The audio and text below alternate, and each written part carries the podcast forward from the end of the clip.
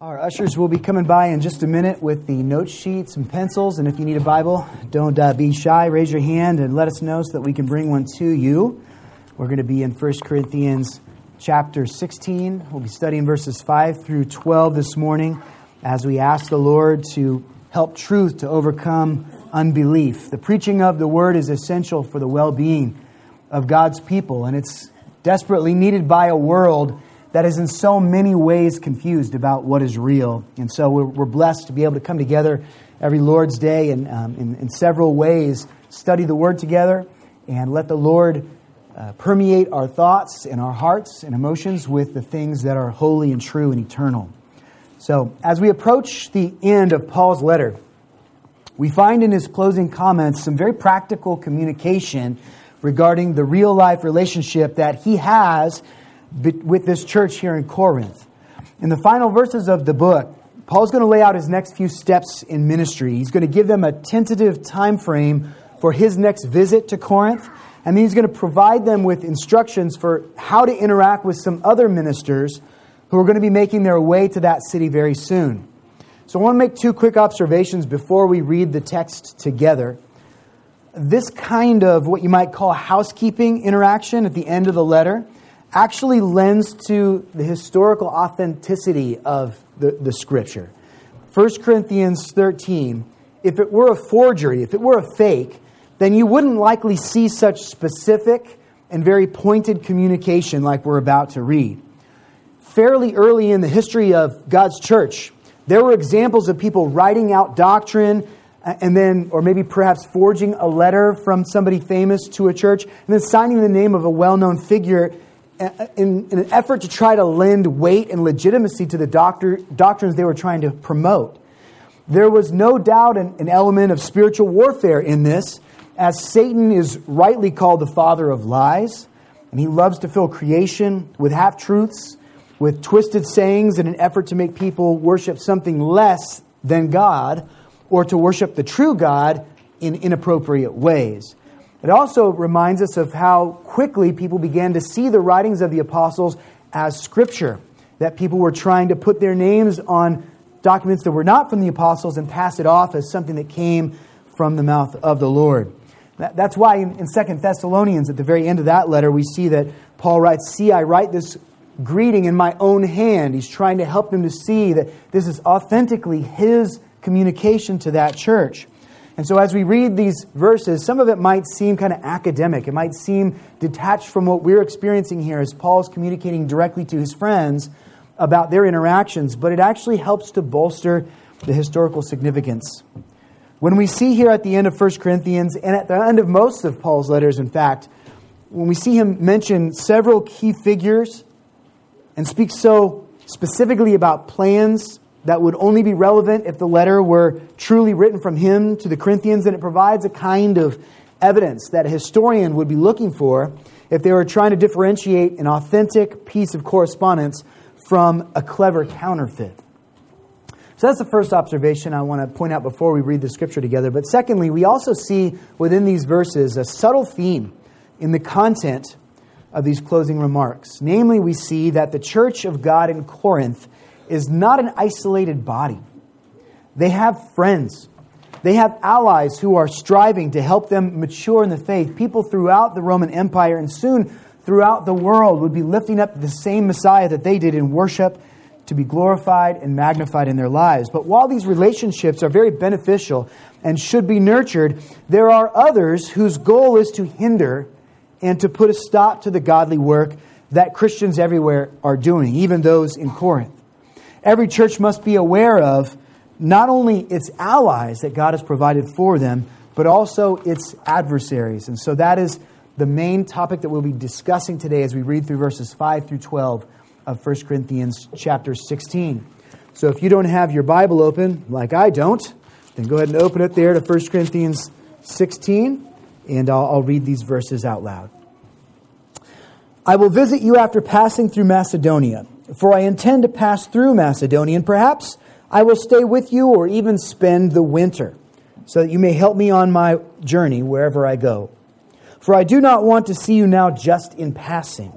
I hope to spend some time with you, if the Lord permits. But I will stay in Ephesus until Pentecost.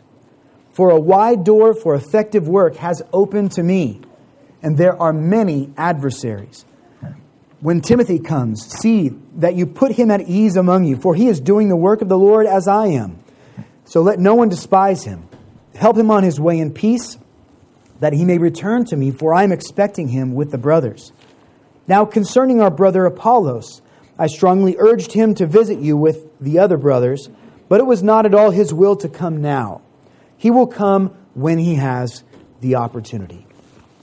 Let's have a word of prayer and let's thank the Lord God for these verses and for the truths contained within them. Almighty God, we praise you and thank you for minds to understand, eyes to see, ears to hear, and, and physical bodies that we might respond in obedience to the Scripture in a serving way, in a loving way, that we might profess our devotion to you and our commitment to one another. I pray, God, that as we look at the example of Paul and his deep concern for a church in Corinth, a church that he was not at regularly, but a church that he had connections to, a church where the gospel that he loved so dearly was being preached.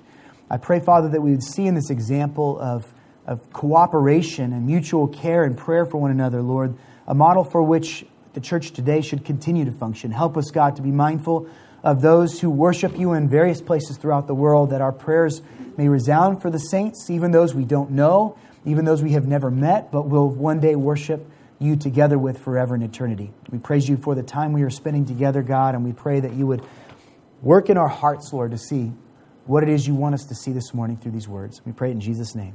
Amen. So the Apostle Paul will soon be on the move. He has been laboring in Ephesus, but he will soon be traveling through several churches in the area of Macedonia. In the course of life, we, we have to make plans regarding what seems to be the best course of action, but because of the sovereign rule of our Savior, those plans must always be subject to God's divine amendment. In other words, when Paul says here, He will come to them Lord willing, he knows that these plans might be reasonable, they might uh, have good intentions, but God can totally change things up if he so desires. And that is why the Lord Jesus taught us to pray in that way. When we are to pray to him, we are to ask for his kingdom to come and his will to be done, so that in all things our hearts would be subject to his will, which, let's confess, often his will is very different than what we, we desire. His plans are more deeply understood. He, he knows the future from today, and so he knows what we need. Paul's intentions were very clear. He was going to travel to Corinth by way of land. Not until Pentecost, but when that holiday had come, he was going to make a journey to his friends there in Corinth to see them physically. He was going to take a northerly route so that he could make stops at several important churches that he had already helped to establish in his previous mission journey through uh, southern Europe. So we have a map on the screen here where you can see kind of expanded picture of where this region lies. And you might see that if somebody was to leave Ephesus, which on this map is on the right hand side, and were to travel west on a northerly route, they would run into several different areas. They would run into Philippi and Amphipolis, Apollonia, Thessalonica, Pella, and even Berea. And so this is the route that Paul intends to take a northerly sweep across the, uh, the southern portion of Europe, and then eventually land in Corinth, where he hopes to spend not just a brief visit, not just a little stop in and say hi, but he wants to spend some quality time with these friends. And that's not really surprising considering all the errors that he has brought up in this letter things that he's really hoping to help them grow in, ways that they can improve as a church. He wants to not just tell them to get their act together, he wants to be there to minister through their growth and their maturity. Not that he's the only minister doing that. The church in Corinth had elders, and I have no doubt that the elders were reading this letter and we're hoping to implement some of the changes that he instructed. But his heart for these people means that he wants to be there alongside them as well. Harsh storms uh, in the coastal lands that we just showed in that map often meant that in the wintertime, travel was dangerous. So Paul intends to hopefully even stay through the winter with his friends, uh, to hunker down for quite a few months until the coastal paths open up and the seafaring way becomes less dangerous. But here's what actually happens. Those are his great grand plans, but what actually happens is an unknown emergency in Corinth prompted a premature visit, likely a trip that uh, Paul took directly by route through sea before the winter came. And after this visit, Paul follows up the visit with a somewhat harsh letter to the Corinthians, kind of a scathing rebuke to them. That is a letter that we do not have. It was, it's been lost to uh, antiquity. Later on, he sent a follow up letter to that harsh letter, one that we now refer to as Second Corinthians. So, in the, in the vast course of history, there was a first letter that we do not have from Paul to Corinth. There's a second letter that we have that we actually call First Corinthians in the scripture. Then there's a third letter, the scathing letter that we don't have. And then a fourth letter to the Corinthians, which we actually call our Second Corinthian letter. More than simply an itinerary, these verses that we just read this morning display Paul's eagerness to share his plans to be with these brothers and to care for them. And it also shows them how important it is for them to recognize that there are other brothers that care for them as well.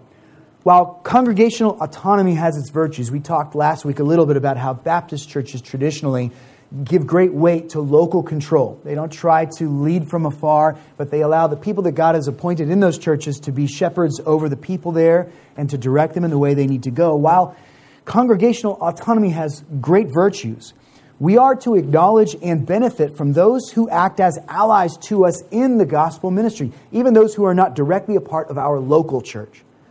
To serve God all by ourselves, to, to cut ourselves off from the brothers and sisters in the world that God is using to grow his kingdom would be not only unwise, but it would be unprofitable for us.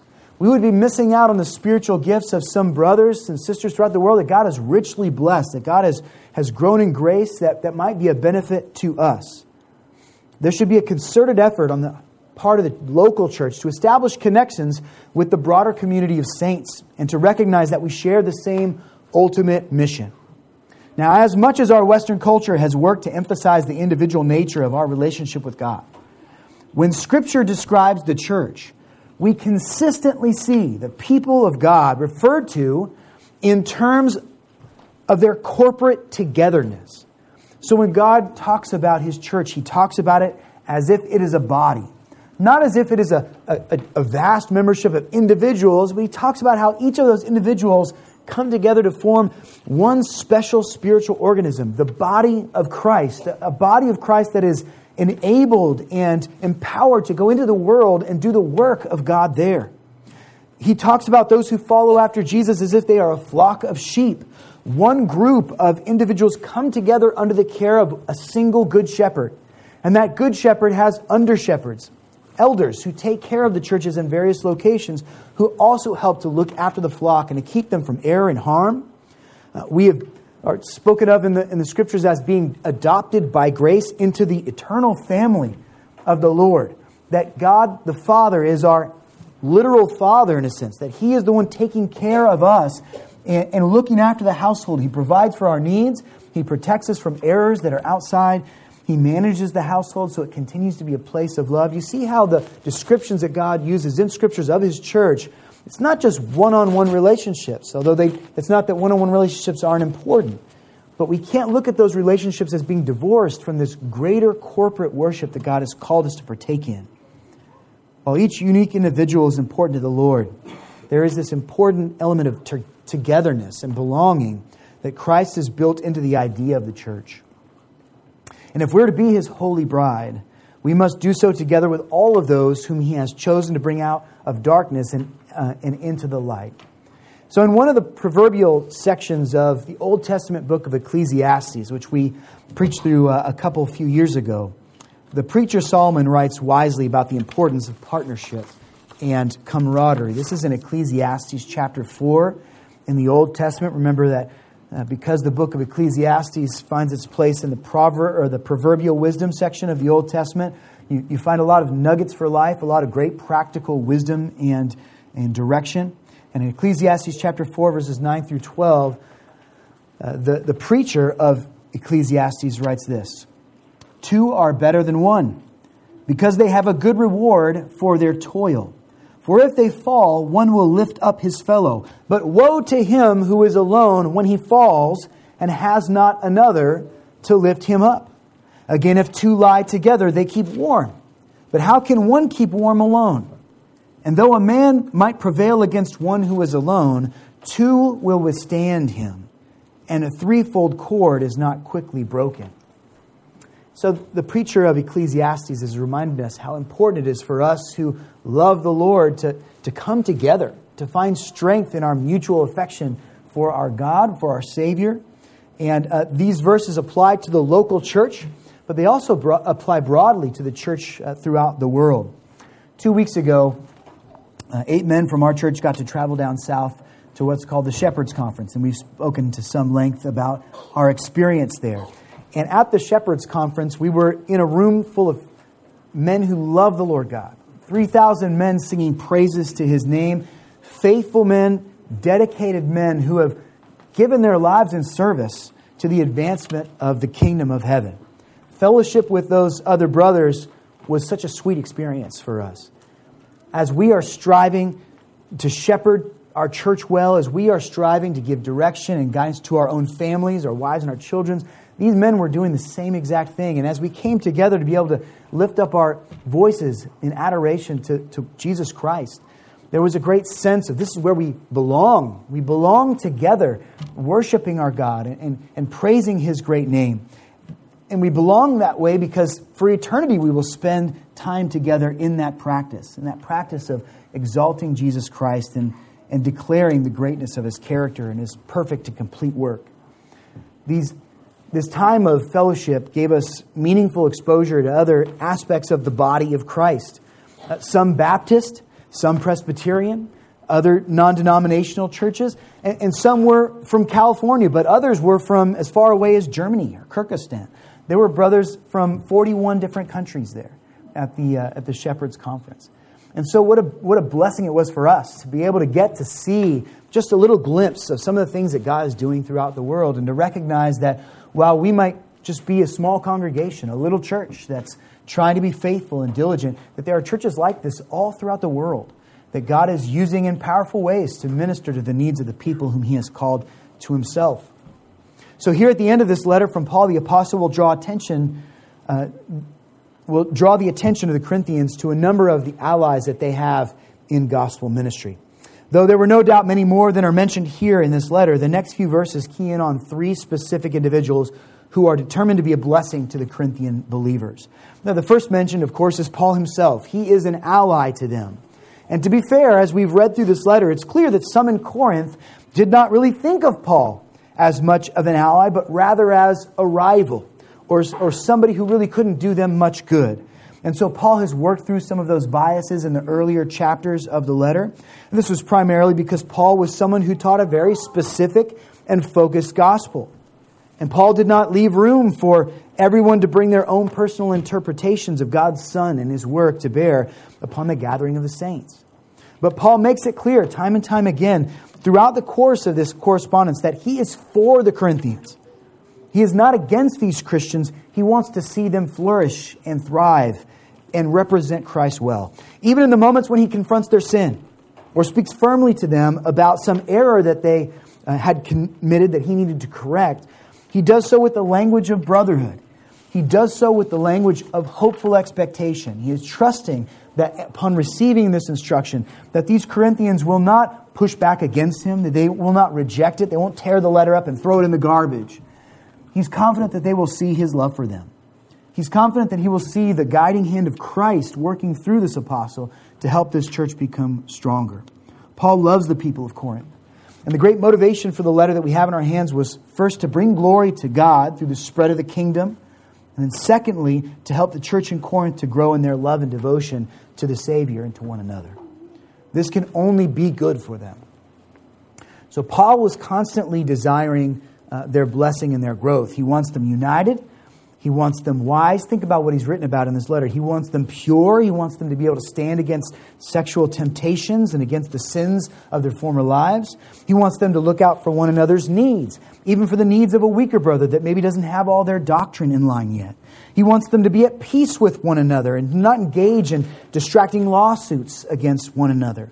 He wants them to have strong marriages and to function in a beautiful way in that covenant. He wants them to actively serve one another and use their gifts appropriately He wants them to benefit from the Lord's table and the grace that it provides to the people. And he wants to see them flourishing in faith and abounding in love.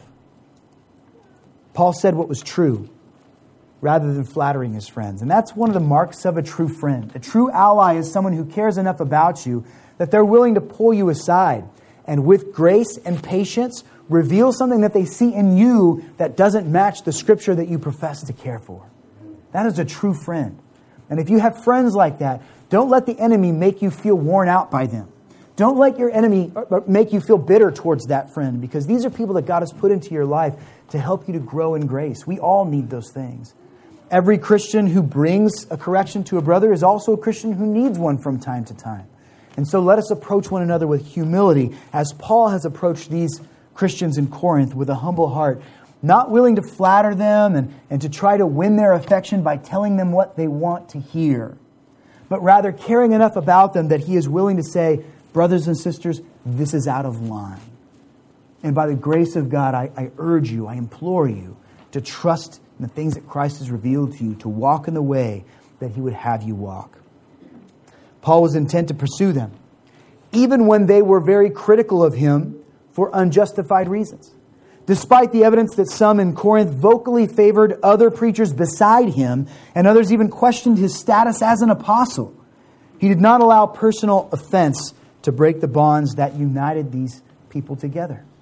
He wanted to stay near to these friends. He wanted to work out those differences that they had. In the second uh, letter to the Corinthians that we have in our scripture, Paul gives us a little more detail about the criticisms that he had to contend with among the brothers and sisters in this city. In 2 Corinthians 10, verses 9 through 11, he says, I do not want to appear to be frightening you with my letters. For they say his letters are weighty and strong, but his bodily presence is weak and his speech of no account. They're saying that of Paul. You see the, the bitterness there in those words that he's quoting from some unknown source. He says, Let such a person understand that what we say by letter when we are absent, we do when we are present. So Paul was aware that there are deep criticisms to him and some of the other apostles as well. They, they make these brash claims, these slanderous accusations that Paul is always so mighty in his letters, but when he comes to us, he's weak. He's, he's afraid to come to us. He sends these letters, but he won't come and back up these words. And he's telling them, listen, we intend to come and to be the very thing that we're calling you to be. We want to be an example to you. We don't want to just speak things that we don't do. So, though he's he was said to be mighty with the pen, but meager in person. Paul is not a paper apostle. We see in his remarks here a persistent desire to spend face to face time with these brothers and sisters in Corinth, that they would see by his conduct that his words weren't just idle talk, they weren't just empty threats. He was desiring to help them to grow in a very uh, practical way so that his life might, their lives might uh, match the, the lives of those whom God had called to be their leaders. Consider what an example of Christ likeness Paul had already displayed to them. He's, uh, he's displayed great patience to them. He has shown them that he is willing to strive alongside them, even though they're really struggling with some very elementary things. Remember where he talked to the Corinthians about how he wished to bring them to deeper things, but they're only still able to handle rudimentary concepts in theology? But he is patient nonetheless. He is striving alongside them. He's not ready to wash his hands of these brothers who have done him some harm and who have criticized him. Uh, we've learned about his careful decision not to take a salary, but to instead work with his own hands as a tent maker by day, and then in the afternoons and the evenings to go and preach the gospel, and first in the synagogue and then later in the marketplace. He, he used his free time for, for the advancement of the gospel. He did not demand a salary from them because he didn't want them to think that his motives were, were purely his income. And he's taken the time to respond to a great many of their concerns uh, we've noticed in the process, especially the second half of this letter, how Paul is directly responding to many of the things that they brought up to him in the first letter that we do not have. Remember that phrase that we spoke of last week? Now concerning what you spoke of. And then he goes back to this concept that they have a question about or, or some issue that they have raised with him. And then he deals with them one by one, seven different times he addresses directly something that they have brought up to him. And there's evidence that there are far, other t- far many other times that he's indirectly addressing these things that they have asked him about. So he's being very shepherding and very concerned with what they consider important. He's listening to them. He's recognizing that they need to grow, and he's trying to meet them where they're at.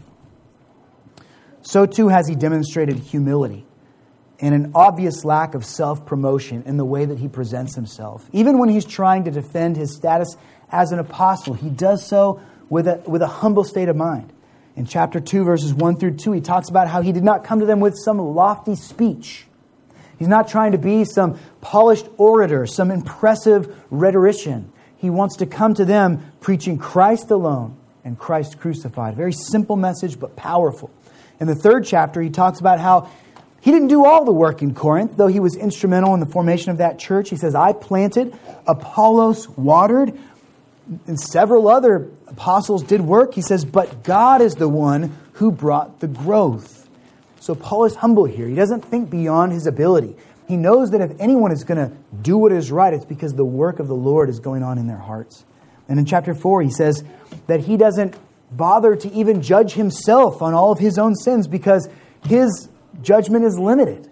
There are things that he's doing wrong that he's not even aware of. And so he hesitates, hesitates to even look at his own life and, and, judge himself. And so those Corinthians need to be careful in judging one another. So there's this sense of humility in the way that, Christ, that uh, Paul approaches the Christians in, in Corinth. And really, the whole letter showcases what an ally Paul has been to these, these believers and how ultimately his desire for them is only to glorify Christ more completely. But do not miss here the very important example that Paul gives us regarding a sober minded understanding that we alone are not what some other Christian needs. Paul knew that though the Corinthians needed his help, they needed more than just him.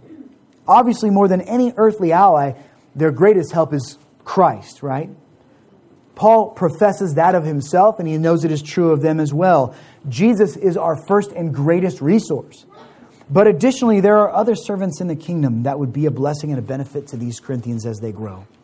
Paul's not building the church around himself. He's building the church upon the one foundation that will last. He's building the church upon the rock of Jesus Christ. And with that as his drive and his priority, any faithful servant of the Lord who preaches Christ, who points people to Christ, who relies on Christ, will serve as a faithful ally to this church as well. Timothy is one such ally. And so the next individual that Paul talks about is this brother Timothy, who's going to join them shortly. 1 Corinthians 16, verses 10 and 11 again, it says, When Timothy comes, see that you put him at ease among you, for he is doing the work of the Lord. How? As I am. See, there's uniformity in their approach. We don't need a hundred different flavors of, of ministry in, in Christianity. What we need is to follow what God has taught us to do in worship to Him. And when we go to different churches, of course, things are going to feel a little different from time to time. The edges of things will be impacted by our culture and our history and our background. But by and large, wherever you go, friend, when you go into a Christian church, you should hear the preaching of God's word. You should hear the singing of praises and hymns and psalms as we exalt God and we lift Him up. You should hear prayer as the people of God bow the knee together and seek God in spiritual communication with Him. You should see people giving to the work of God through their time and their resources and serving one another. This is what the church is supposed to be. Timothy desires that as well. And so Paul has no qualms in sending this brother to minister in just the same way that he's been ministering to them. Timothy is the bearer of, of true things. He has a reputation for sticking with the real gospel and not deviating from it. He is one who labors hard for the advancement of the kingdom. He has been present in missionary journeys in the past with Paul. And he's been carrying on the good work of the Lord where he is at, there in Ephesus with, with Paul himself. So Timothy had also helped in the founding of the church in Corinth. He wasn't a stranger to them. He and Silas joined the good work in Acts 18, verse 5. So he was no stranger to these Corinthian believers, but he was likely a potential target of the Corinthians because of Paul's close association with Timothy. Timothy was Paul's protege, and so some bitterness that they might have towards Paul likely spilled out onto Timothy as well. And so he anticipates that, and he writes this letter, helping them to understand that when Timothy arrives, and it could even be the hand of Timothy that is delivering this letter to them, when Timothy arrives, they were to treat him with respect and kindness and to recognize him not as a rival, but as a brother in Christ. Paul had early mentioned that Timothy was already on the way to Corinth. In, in, chapter 4, verse 17, he says, That is why I sent you, Timothy, my beloved and faithful child in the Lord, to remind you of my ways in Christ as I teach them everywhere in every church. And so here Paul is prepping the Corinthians for his arrival. So Paul gives three specific instructions to the Corinthians regarding how they're to treat this gospel ally. When he comes, they are to put him at ease. It's the first thing he mentions, that they are to put him at ease. And that means that they're to make sure that he knows that he's welcome there in Corinth. He's not an outsider or an enemy to them, but that he will be welcomed in with open arms, that he might continue to do the gospel work that he was previously doing in Ephesus with Paul. Timothy does not yet have the notoriety of, a, of an apostle. Some people consider, and they look back at his work and they think he was kind of like a, a, a, almost an apostle, right? He's always with the apostles. He is an elder of a church. He's, he's doing a great and faithful work. But at this time, he's still a young man, and so he's encouraging those in Corinth not to dismiss him. The previous instruction that Paul had given about appreciating the giftedness of the brothers and sisters in Christ comes into play here. Remember that the, the Corinthians had exalted some people because they had more exuberant and outward gifts, and they had marginalized others whose gifts seemed more mundane and normal. Remember that Paul's instruction there was to recognize and to value each member of the body of Christ and to not make celebrities out of some while ignoring others. So, too, are they to receive Timothy as they would receive Apollos or as they would receive Paul himself, and to not treat him as a, a, secondary brother, but to love him and to care for him and to receive the true things he has to say, as long as those things are coming from the Scripture. Secondly, he tells the Corinthians not to despise this brother. In other words, do not hold a grudge against him if you are angry at me. If you have a bitterness towards my teaching, or if some of the things that I have taught steps on your toes a little bit, do not abuse Timothy because of his connection to me. And thirdly, they, they are instructed to help him on his way. Timothy's not going to be there for very long, but when he is ready to go, they are to show him support. And they're to meet his needs so that he is able to make the difficult return back to wherever he is that God is sending him on his journey. So they are to appreciate what this ally brings to them, and they are to reciprocate a great love for him and for his willingness to come and bless them and be a, a support in their, their walk with Christ. So Paul is an ally in ministry. Timothy is an ally in ministry. In verse 12, Paul also mentions Apollos as another key ally to the church in Corinth. In verse 12, he says, Now concerning our brother Apollos, I strongly urged him to visit you with the other brothers, but it was not at all his will to come now. He will come when he has an opportunity. Now, first, I want us to notice here that Paul and Apollos, they are truly allies in ministry. Paul and Apollos are not two parallel paths, each one trying to build a little kingdom around their special kind of apostleship. That's not the case at all. Paul cares for Apollos, and Apollos cares for Paul. There might have been some wonder if that was the case based on the first three chapters, where it's clear that the, the Corinthians' preference for some teachers over others had the potential to pit these apostles against one another and act, cause them to act as rivals. We know from Acts that Apollos had a Jewish heritage. We know that he was very skilled in the handling of God's word. He had a great background in Scripture. We also know that he was at the same time very bold and eloquent in his personal preaching. These are traits that likely made him quite appealing to many who sat underneath his teaching. And in the introductory remarks to this letter, Paul confronts the fact that some in Corinth were aligning themselves to one leader in the church and rejecting others. They had their favorites. If Paul were not a redeemed man, filled with the Holy Spirit and focused on the goal of exalting Christ instead of advancing himself, then we might have seen him respond with bitterness. We might have seen him respond in jealousy to a leader like Apollos, who had come to Corinth, uh, to Corinth later than he had, and in the eyes of some had eclipsed his work. But that is certainly not the case here. Paul's concern is not to grow his personal notoriety, but through all things for Christ to be exalted. And since Apollos is a, is a blessed and gifted man, he has no qualms sending this man to accomplish such an aim. He doesn't hesitate to ask Apollos to comply with what appears to be a Corinthian request in an earlier letter that Paul send Apollos to them. Apollos is a familiar friend of the congregation, one who enjoys a strong reputation among the people there, one who has been a help to them in the past. However, you notice here that Apollos does not comply with Paul's request to go to Corinth. He elects not to do this. Instead, Apollos demonstrates in his decision to not travel to Corinth at this time that he's determined to order his time and his efforts according to his calling and not just according to his affections. To be allies in gospel ministry is more than just camaraderie with brothers and sisters in Christ. It's more than just fun. It is obedience to Christ.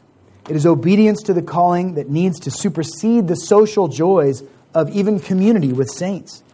The servants of God must not be driven by a desire to please men or to please themselves with the company of other people that they enjoy. Your elders love you. We care for this church. It is a happiness to us to get to be a part of a congregation that sincerely wants to grow in the Word, that allows us to teach the Word so thoroughly and without shame. We are grateful to minister to each individual here, your personalities, the affection that you show to us, the consideration that you give to your leaders. But even if you were a bunch of stinkers, we would continue to minister to you. Even if your attitudes were sour, and even if you were rotten to us, and, you, and even if you were talking about us behind our backs, we would continue to do this work because we're not just here because the potlucks are great and the fellowship is a lot of fun and we know that Steve's going to open up his house every year for the Super Bowl. And, and we know that, that people have resources that, that are going to bless us. We're not here for those reasons. We're here because God has put a calling upon our hearts. And so, Ross and Paul and Sean and myself, we desire to do the gospel work of ministry. And it just so happens to be a blessing above and beyond that we get to do that to a congregation that is kind to us and that it, it gives us a warmth of belonging. Uh, but our calling is more important than our friendships are.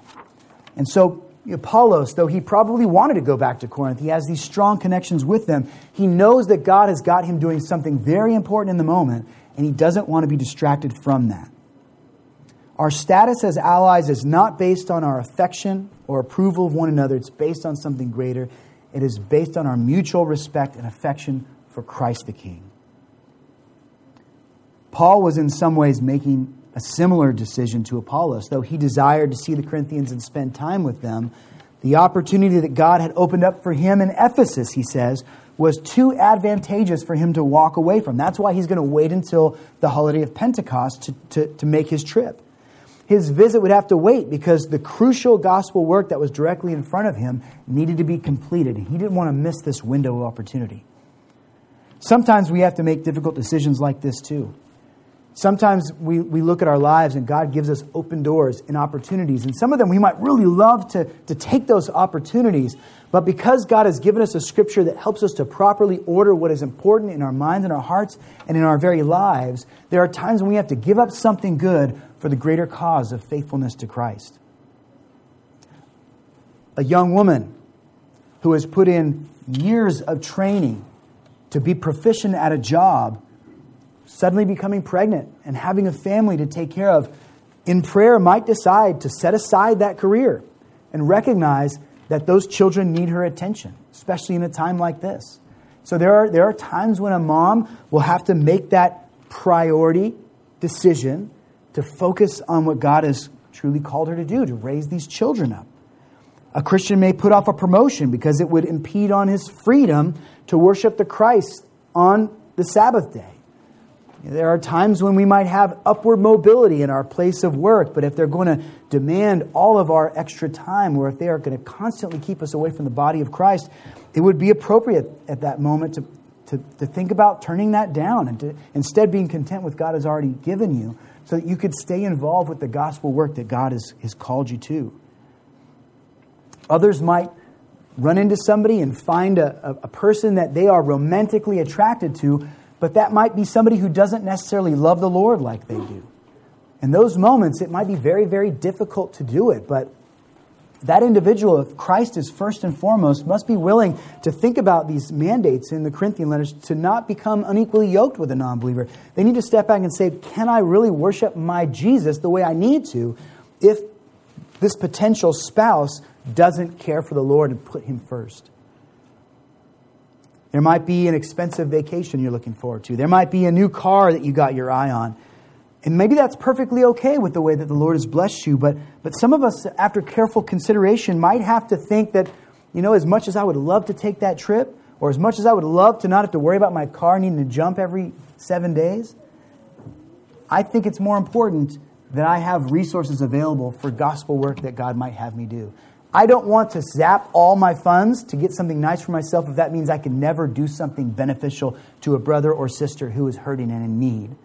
And so we order our finances, we order our lives, we order our free time, we order our relationships, we order our work, we, re- we order our households around the primacy of Jesus Christ. He is first. That is what Paul has done in this instance, and that is also what Apollos has determined to do. In all things, may we demonstrate a gospel priority, and may that gospel priority anchor even our friendships in the preeminence of Jesus Christ over all things. Paul, Timothy, and Apollos were all allies to the Corinthians. These teachers were also allies to one another. They were on the same team, working for the same goals with the same heart and the same confidence in Christ. And these men may have been dead for many centuries, but they are our allies as well, aren't they? When we read about Paul's missionary journeys, when we read about the boldness and the eloquence of Apollos, when we, we read about Timothy's persistence and his willingness to serve and to put his life on hold to be a, a vessel of use by God, we learn from these allies, and they are, they are helping us even now as we read this letter, as we look at the scripture that God has given to us through the experiences of these men. We could find wisdom, encouragement, and support not only from other current brothers and sisters who we serve the Lord with, but in those who have done so in the past and have gone on to glory. Some of my favorite friends have been dead for a long time. And it is their books, their writings that they have left behind, uh, by which I learn about my Savior, by which I learn more about His Scripture and how I can be a more faithful husband, a more faithful father, a more faithful minister to you. But amidst this encouragement to appreciate the help of gospel allies, Paul also acknowledges that not all are on the side of the church. In fact, many will be in direct opposition to the gospel ministries that we're committed to. Verse 8 he says, But I will stay in Ephesus until Pentecost, for a wide door for effective work has opened to me. And note this, and there are many adversaries. This is not a clear path. The door is open, but there are some who would like to tackle me before I have a chance to walk through it, right? If you are a part of God's church, you do have allies but you also have adversaries in gospel ministry. Some Christians are too afraid to acknowledge that Christians, by nature of their obedience to Christ, must have enemies. But the gospel is such a holy thing. It is such a unique and set apart thing, something so foreign to the naturally sinful heart of man, that when you say yes to Christ, the true Christ, and when you determine to follow after him with your life, people will not only disagree with your decision to do that, but some will hate you. They will have a vivid anger towards you because of your decision to love the God of the heavens and the earth. And friends, that's something we need to come to grips with. As Christians, we cannot expect to be the darling of the world, that all the world is looking to evangelical Christianity as the moral buoy to, to guide us forward in the truth. The world does not think of us that way. Those who do not have Christ see Christians as, at best, a resource that they can use to make their own kingdoms better. But typically, their view of the church is one of enemy.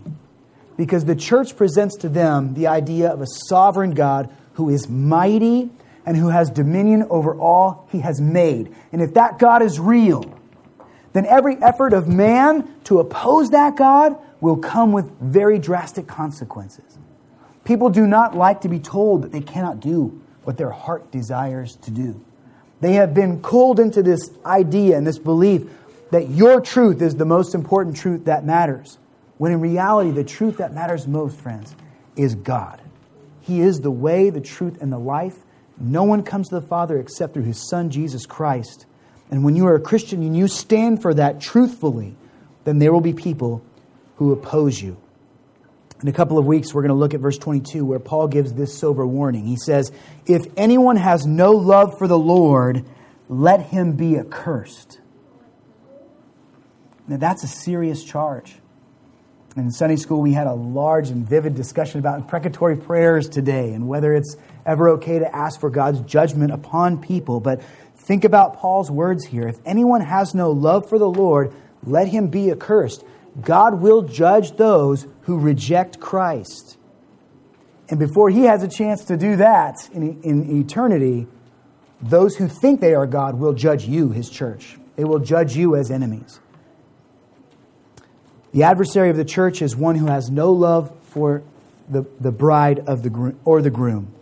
They may outwardly hate him.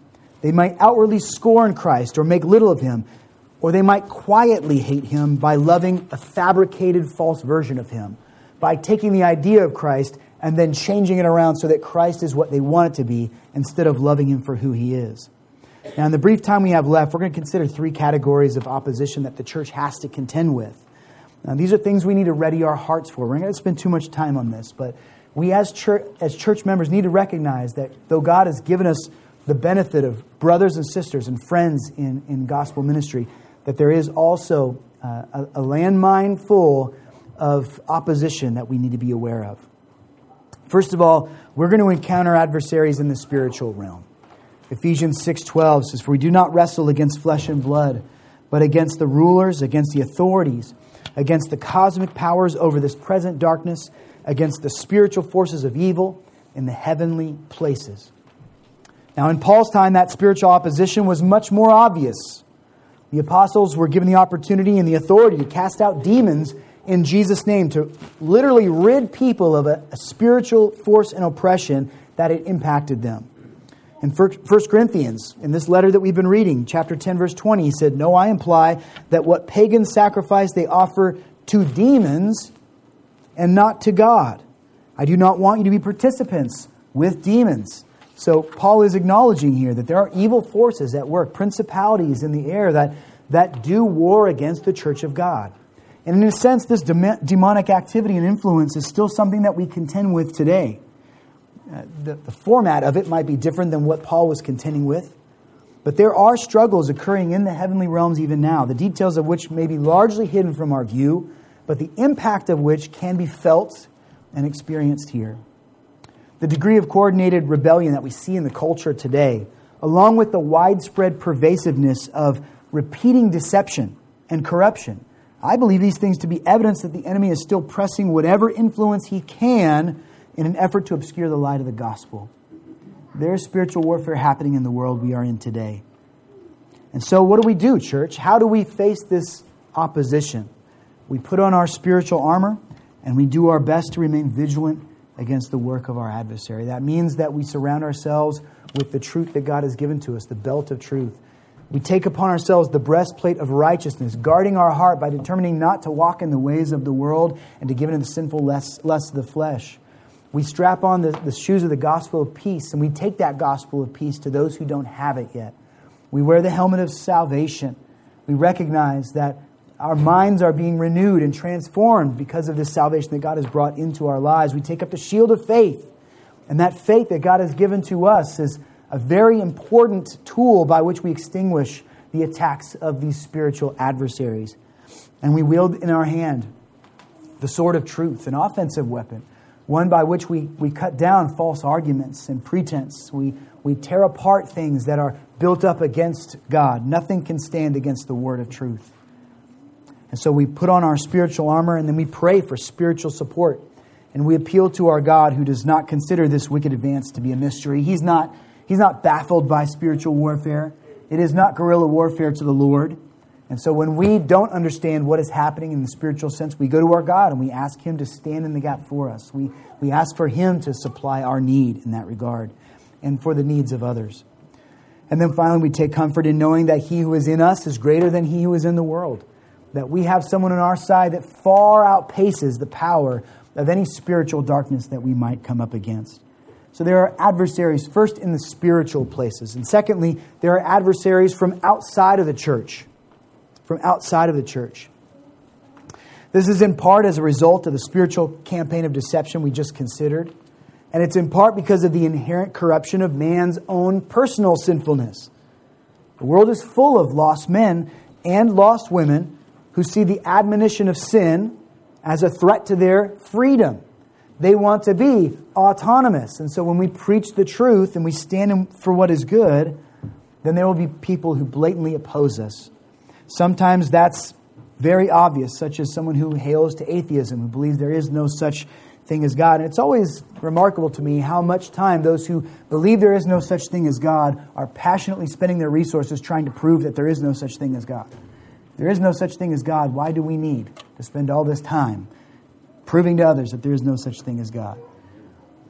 But this, this opposition is something that the, face, the church has to face. We have to face uh, the advertisement of sin all around us in a culture where what is wicked is considered what is good, and where everyone is doing what is right in their own eyes.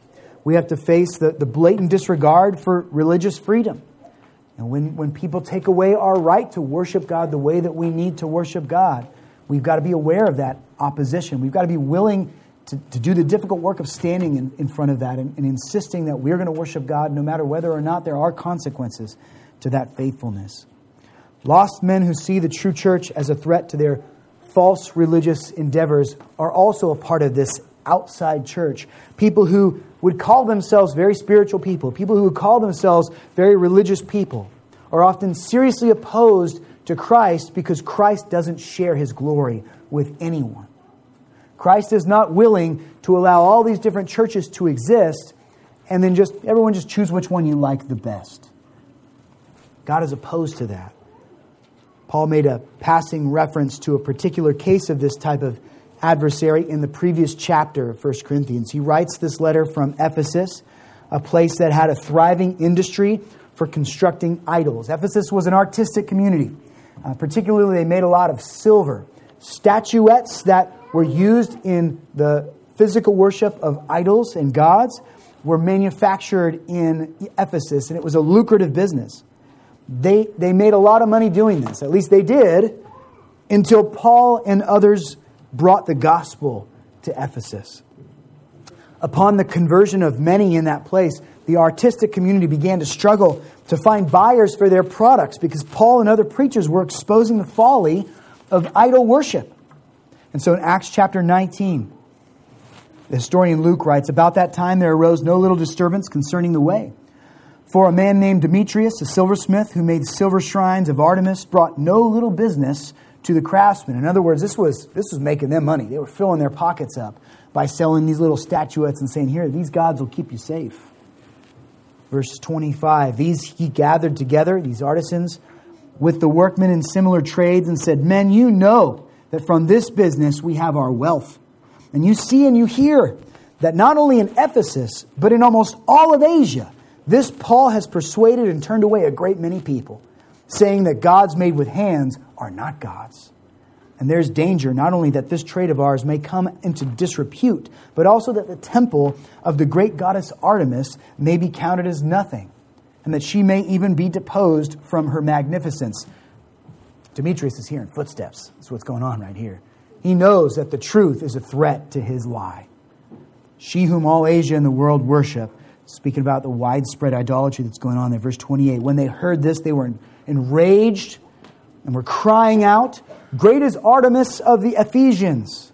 And so the city was filled with confusion, and they rushed together into the theater. And you can continue to read this week in your devotion times if you have time to do it about the great riot that broke out there. And so Paul refers to that in 1 Corinthians 15. He says, What do I gain if, humanly speaking, I fought with beasts at Ephesus. In other words, the opposition to the church was so crazy there that he counted those, those who are opposed to the church as wild beasts. They wanted to devour the Christians, they wanted to tear them to shreds. That is the kind of opposition that the church had to face in that place. And while we don't see that overtly everywhere where the gospel is planted, we will see some form of stern opposition, some form or another, whether it's cultural, whether it's violent, whether it's intellectual, whether it's an attack on freedoms, Those who are outside of the gospel will not be friendly to those who are inside of the gospel. The gospel, by extension, the resurrection of Jesus Christ, was only worth the trouble of facing that kind of opposition if it were true. That's the point that Paul was making in chapter 15. And since it is true, since sin really does cut one off from the living God, and since there is no way for reconciliation to that God except through Jesus Christ, it is worth any opposition we have to face. We must ready ourselves for this kind of criticism, this kind of pressure, this kind of isolation if necessary. The third category is often the trickiest one to deal with. We've talked about adversaries from without, we've talked about spiritual adversaries, but we also have to be aware that there will be adversaries from within the church of God. Jesus talks about this in Matthew chapter 7. In the Sermon on the Mount, he warns those who will be his disciples. He says, There's a cost to this. When you come and follow after me, this is what you can expect. He says in verse 7 Beware of false prophets who come to you in sheep's clothing, but inwardly are ravenous wolves. You will recognize them by their fruits. Are grapes gathered from thorn bushes or figs from thistles? So every healthy tree bears good fruit, but the diseased tree bears bad fruit. A healthy tree cannot bear good uh, cannot bear bad fruit, nor can a diseased tree bear good fruit. Every tree that does not bear good fruit is cut down, it's thrown into the fire, and thus you will recognize them by their fruits. The fact that they were described here by Jesus as wolves in sheep's clothing shows you what they're trying to do here. They're trying to pass as believers. These are individuals who are in the church of God, and they want you to believe that when they sit next to you, that you're sitting next to an ally. But under sometimes a convincing exterior that looks quite sheepish, there is in the heart of many who would even call themselves Christians often a ravenous heart like that of a wolf. These wild beasts of Ephesus, we have equivalent wild beasts that, that come and join the church. And it's, it's something that we have to be very cautious about because when you come together as a family, you want to trust everyone in this fellowship. You want to be near to everyone. You want to welcome them in. And it is our command to do so. But that also means we have to be very cautious about those who begin to show that their desire to be a part of this fellowship isn't really a desire for Christ, but it's a desire for something different. The Galatians had to fight it, didn't they? They had those who came in and said, Yes, we believe in Jesus. We believe the gospel, but you're missing a very important part of that gospel. Not only do you have to believe in the work of Christ, but you've got to be circumcised. And you've got to take upon yourself the dietary laws. Haven't you heard? You've got to become Jewish in order for the Jewish Messiah to apply to you. And so they appeared godly, so much so that even Peter went along with their division. Yet the fruit became obvious. Rather than sowing unity among the people, they were sowing dissension, they were sowing division. How do we responsibly tell the difference between the two? How can we tell a wolf from a sheep? It is not always easy. And often, as, as Christians, our loving heart means we have to give someone the benefit of the doubt until we see real evidence to the contrary. Bad fruit doesn't always look bad at first sometimes I, I, know that we work in the food pantry on Saturdays, some days. We'll be packing the uh, vegetables and the fruit in that line. We put together a bag of produce. And uh, I was working with one of your deacons yesterday doing that. And they had these really beautiful bell peppers from Costco that were donated. And man, they look nice. And most of them were awesome. But every once in a while, you'd reach in there and you'd grab one of those, those bell peppers that looked so shiny. And as you wrapped your fingers around and picked it up, ooze would just come out of that bell pepper. Something had crushed, had crushed it. The integrity of that bell pepper had been compromised. And so now air's gotten into that, that liquid in the center and it had begun to just putrefy. And the smell. Please volunteer for food pantry ministry. we need your help. But man, look out for those bad fruit. I'm telling you. It, sometimes it looks good on the outside. But it's not until you begin to see the heart that you recognize there's something wrong here. Uh, you see bad fruit when you see somebody teaching anything that opposes the scripture. When somebody claims to be of God but says, Yeah, but, but I don't believe that part of what God has revealed to me. Or, or that doesn't really mean what it's meant for 2,000 years for all the saints. Then you know you're dealing with somebody who's not trying to lead you in the right direction. gently trying to correct them. But if they persist in ignoring the scriptures, they are not truly an ally to you. Galatians chapter 1 verses 6 through 9 Paul says I'm astonished that you are so quickly deserting him who called you in the grace of Christ and are turning to a different gospel. Not that there is another one, but there are some who trouble you and want to distort the gospel of Christ. But even if we or an angel from heaven should preach to you a gospel contrary to the one we preach to you, let him be accursed. As we have said before, so now we say again if anyone is preaching to you a gospel contrary to the one that you received, let him be accursed. Can you imagine that? Even if an angel were to come down from heaven right now and say, you know what? The Galatians are right. You need to get circumcised.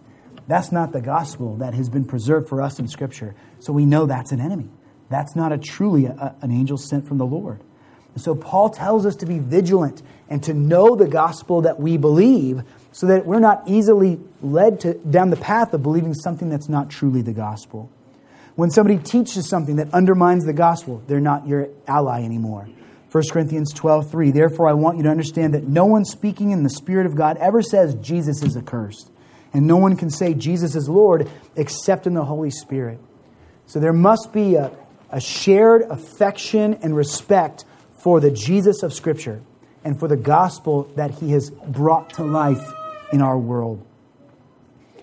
Now, this can, this can actually happen when the gospel is consistently preached, but it's only preached in part. Half of the gospel is not really the gospel, friends. So if there is a, a situation where you've got a friend who everything seems to be right with them, but there, there's a huge portion that never gets mentioned. There's never any real regret for sin. There's never any real true repentance there. Then if that person's only been taught part of the gospel, love them and teach them the rest of the gospel. Sadly, there is no lack, no shortage of people who would call themselves gospel preachers today who will only preach the benefits of the gospel and will never preach the urgency of the gospel. They'll preach the blessing of heaven, but they will not preach the danger of sin. They'll preach the glory of Christ's love, but they will not preach to you that, that Jesus Christ hates sin and will punish sinners. So the whole gospel is our def- definition of what means, makes good fruit. It's not just portions of it, but we must strive for the whole thing that God has given to us.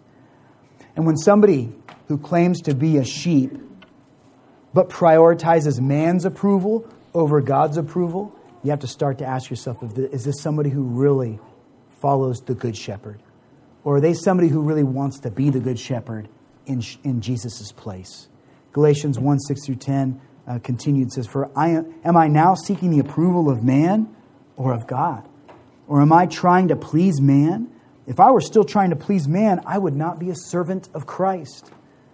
So the one who is constantly trying to make everyone like them or to, to appear relevant or hip or fresh, be careful of that one. It's hard to say definitively, but when somebody is constantly caught up in the approval of people around them, then you have to ask what do they think about God's opinion of them? Why isn't that the most important thing? Why does that not define how they minister to the gospel of Jesus Christ? Friends, we got to trust God to protect us from these adversaries and from the adversary. Praise God for giving you friends and partners in the ministry. Praise God for a church that you can call your home, that you can be strengthened in and emboldened in your work for the gospel, where you can be taught, where you can be shown mercy. But in all of that, remember that even your allies, even the best of your allies, are sinners like you. They're prone to mistakes they fall short at times. Even our best earthly allies will fail us. John Mark, faithful missionary. On his first trip, he wasn't such a faithful missionary. He made it only to the island, island of Troas, I believe it was, or Crete, before he abandoned Paul and Barnabas because it was too much for him to bear. Peter refused to eat with those Gentile brothers who had not yet been circumcised. He bought the lies of those Judaizers in Galatia for a time before he was corrected. We read in Revelation chapter 2 and chapter 3 that whole churches in certain areas were starting to fall away and lend their ears to heretics. They were tolerating false gospels in their church. If you want to learn more about that, Pastor Paul's preaching to our youth on Wednesday nights, and you can pick up the podcast. It's a great listen. We have to understand that even the best allies we have on earth here, they're just men, they're just women. Our allies are only as good as their allegiance to Jesus. What a friend we have in Christ. Our greatest ally is the one who will never leave us or forsake us. Our greatest ally is the one who lets us bear his name, that we are called after the Christ. Our greatest ally is the one who intercedes for us every day because he is currently enthroned at the right hand of God the Father. He prays for us even when we fail to pray for ourselves. Jesus is our hope, he is our strength, he is our resurrection. Jesus is the way, the truth, and the life. What a friend we have in Christ. And because he is a good friend to us, he gives us friends like those in the church who can be a blessing and who can point us to him and help us grow in our faith in the Savior. What a friend we have in Jesus. Would you bow your heads with me as we pray in closing? God, we thank you for your grace and ask that you would persist in showing us the truth, God. Please endure with us when we are stubborn. Help us, God, to not desire freedom apart from you, God, but the freedom that only comes when we are bowed properly to you. God, help us to understand that when we prioritize you above even our spouse, even above our children, even above our church, God, that when you are first, all those other institutions become stronger because of it. When we put you first, God, we can be the husbands we need to be. We can be the mothers we need to be. We can be the missionaries we need to be. We can be the, the, regular Christians that we need to be because you are first in our lives. And so help us, Lord God, to not let anything creep in the way. And we praise you, Lord, for the deep friendships that are being developed here, God. I pray that we as a people would not be satisfied with surface level, I know your name, I know you go to my church, but I don't know anything about you kind of relationships, God. Help us to want to pray for each other's needs, Lord. Let us care for the saints here. And let us desire to make more saints of the people around us by preaching the gospel and watching your Spirit do what only the Spirit can do. We praise you and thank you for your grace and ask all these things in Jesus' name. Amen.